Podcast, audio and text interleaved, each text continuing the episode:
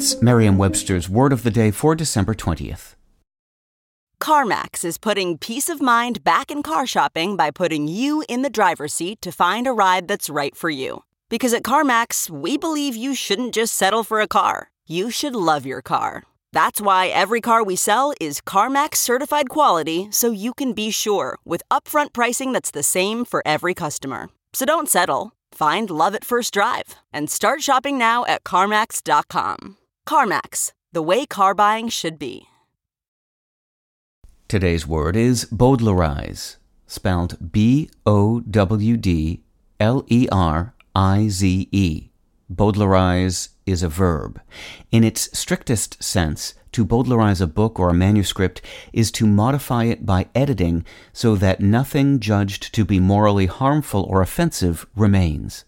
More broadly, Bowdlerize means to modify by abridging, simplifying, or distorting in style or content. Here's the word used in a sentence from Polygon.com by Chris Whately.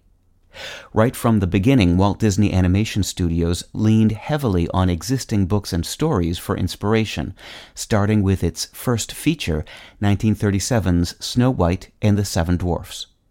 While this has resulted in some truly wonderful movies, the studio's tendency to make major changes to its source material, toning down the original story's dark or violent content, and generally softening the edges, has also been apparent from the start. It's such a predictable part of the Disney process that the neologism Disneyfication has become a generic term for Bowdlerizing a story into a tame, kid friendly version. In 1807, a new edition of the works of Shakespeare hit the scene in England.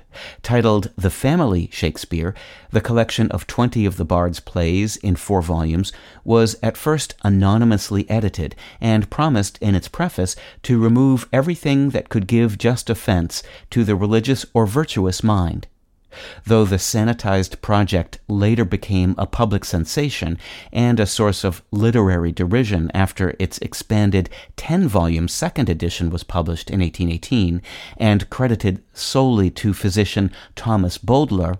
The original expurgation was in fact the work of his older sister Henrietta Maria Harriet Bowdler, an accomplished editor and author.